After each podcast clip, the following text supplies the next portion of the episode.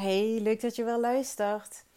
Waar ik het vandaag over wil hebben, is dat je gaat inzien hoe belangrijk het is ehm, dat jij beseft dat het niet de situatie is die dingen moeilijk maakt, maar de manier waarop jij naar die situatie kijkt die het moeilijk maakt. Het gaat er namelijk altijd om in welk perspectief je dingen plaatst. En uh, aan een situatie zelf kun je namelijk niet veel veranderen. Je, nu is nu en de situatie is nu zoals die is. Je kunt er wel voor zorgen dat je bepaalde situaties gaat aantrekken in de toekomst, maar dat is een ander verhaal. Maar waar ik het nu over wil hebben, is dat je heel goed het verschil moet weten tussen dingen die jij kunt veranderen, dingen waar jij direct invloed op hebt, en dingen die je niet kunt veranderen en die je dus zult moeten accepteren.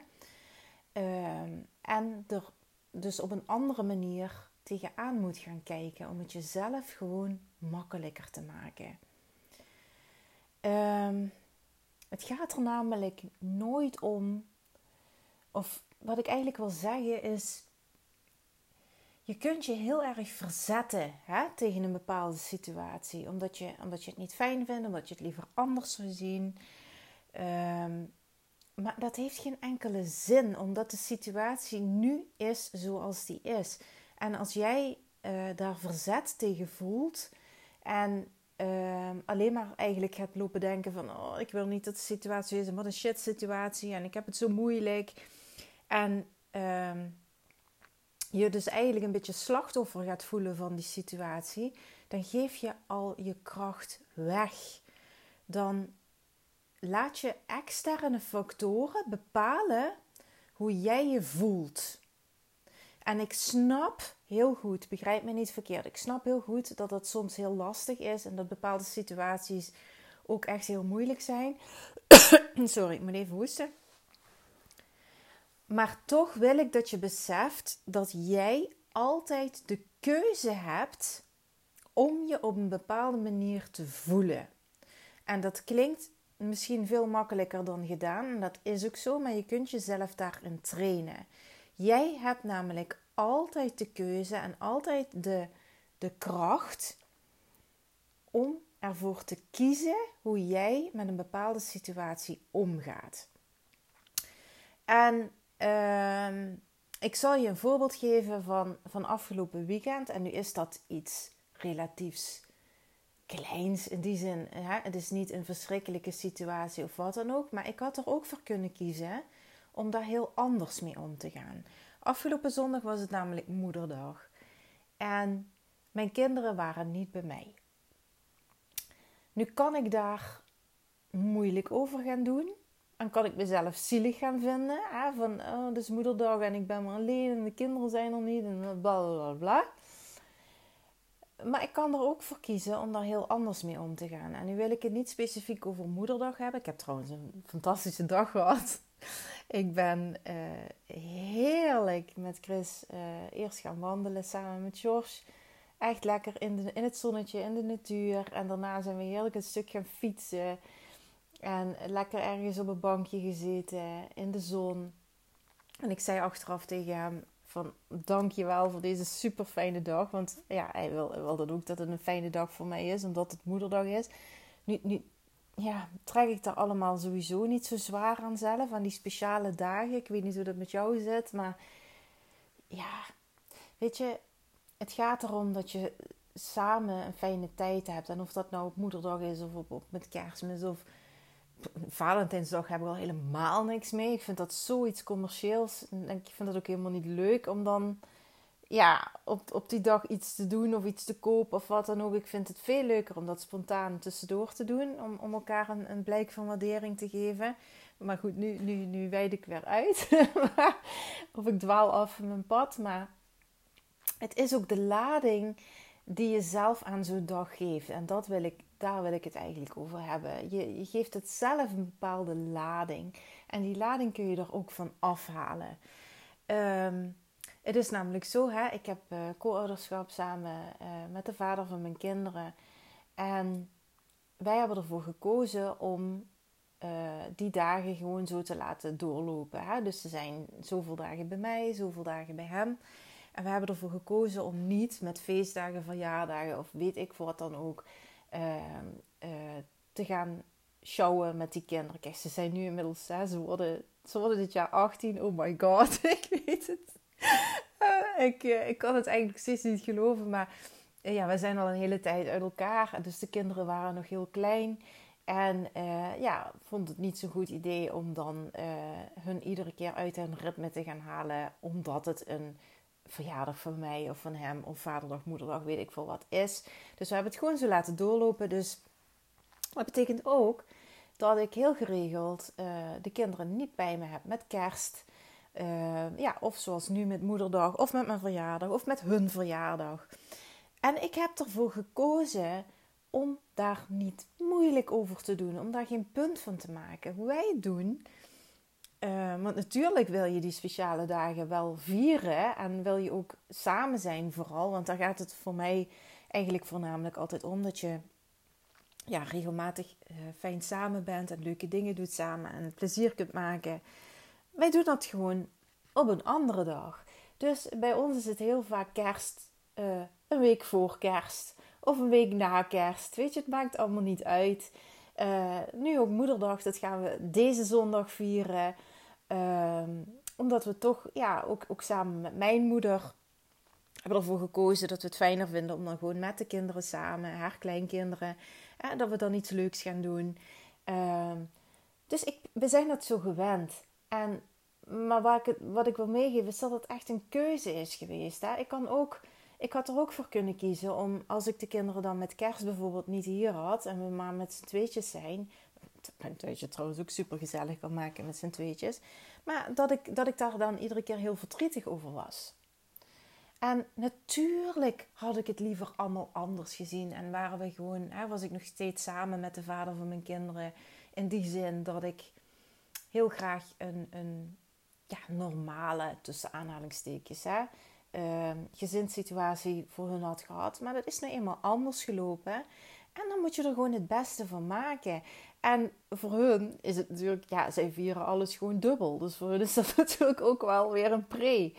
Maar waar het om gaat is dat je met een situatie te dealen hebt. Hè? We zijn uit elkaar. Ehm, ja, de kinderen zijn soms niet bij mij en soms wel. Of meestal wel. Maar ehm, die situatie kan ik niet veranderen.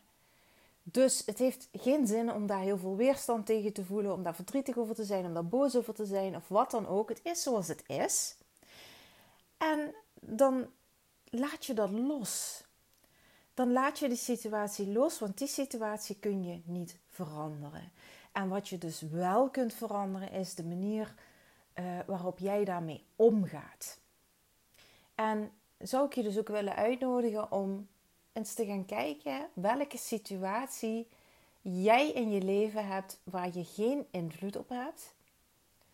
dus, dus die je niet kunt veranderen, die gewoon is zoals die is. Um, in dit geval zal, zal die situatie nooit meer veranderen. Maar het kan ook bijvoorbeeld zijn dat je in een tijdelijke situatie zit, die je op dit moment niet kunt veranderen. Dan kun je daar op dezelfde manier mee omgaan. Dus je kunt dan wel ervoor zorgen dat de situatie in de toekomst anders wordt.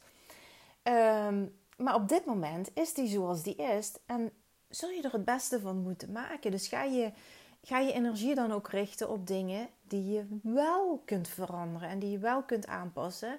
Uh, dus waar jij invloed op hebt. Hè? Dus ga eens kijken hè, naar wat, wat er omheen is in die situatie, die jij wel kunt veranderen. Dus je kunt veranderen waar jij je focus op legt. Uh, je kunt veranderen of je kunt dingen bedenken waardoor je de situatie makkelijker gaat maken voor jezelf. Waardoor je de situatie leuker kunt gaan maken voor jezelf. Uh, als het echt een hele moeilijke situatie is, om je focus er niet zoveel op te leggen. En uh, veel meer aandacht te gaan geven aan dingen die, waar je wel blij van wordt. Waar je je wel gelukkig door voelt. snap je wat ik bedoel? Dus um, het is echt de betekenis die jij aan die situatie geeft, die het makkelijk of moeilijk kan maken. En makkelijk is natuurlijk relatief, kan er ook makkelijker van maken. Het ligt er gewoon helemaal aan wat voor situatie dat het is. Maar ik wil dat je je beseft dat het echt draait om de betekenis die jij eraan geeft. Een situatie heeft niet een bepaalde betekenis. Een situatie is gewoon wat het is. Maar de betekenis die jij eraan geeft, de waarde die jij eraan hangt, het, het perspectief waardoor jij die situatie ziet, dat is alles. En jij kunt er zelf voor kiezen.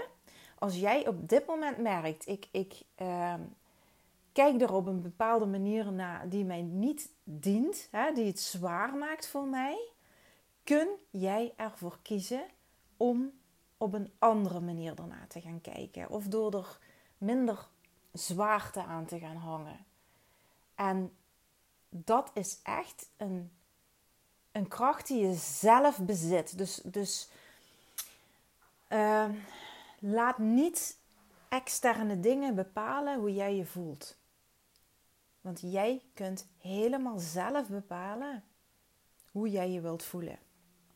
En ik weet dat dat misschien heel makkelijk klinkt, maar dat is iets waar jij jezelf in kunt trainen. Dat is ook waar ik mensen in train.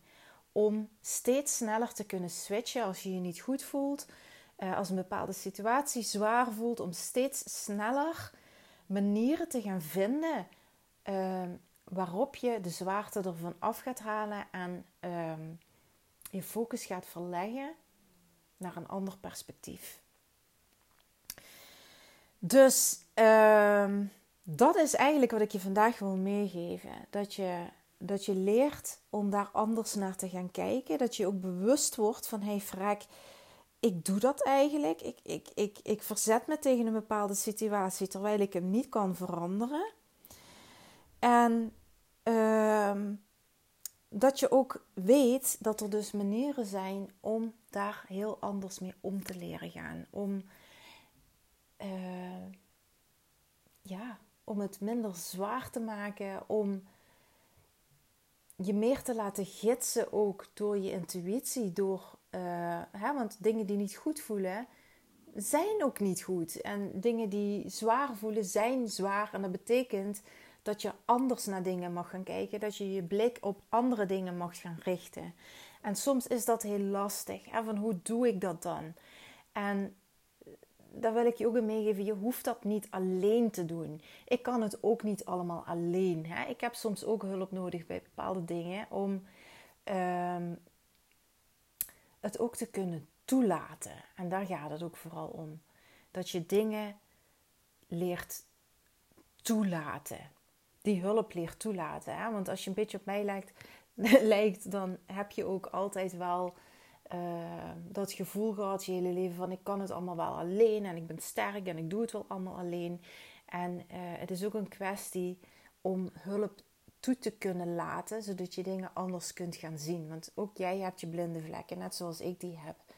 En uh, ja, het is natuurlijk een andere podcast toelaten, maar het, het, het, het kan wel alles voor je betekenen. Dus um, ja, heb je heb je bepaalde situaties waar je echt van voelt van oké, ik moet hier anders mee omgaan en kun je dat niet alleen? Heb je het moeilijk om daar doorheen te breken van hoe doe ik dat dan?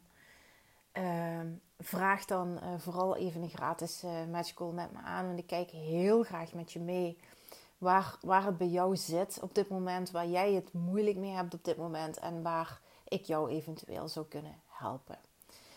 Dus je weet wat te doen. Uh, ga eens nadenken. Hè, zijn er bepaalde situaties waar ik dat inderdaad uh, bij doe?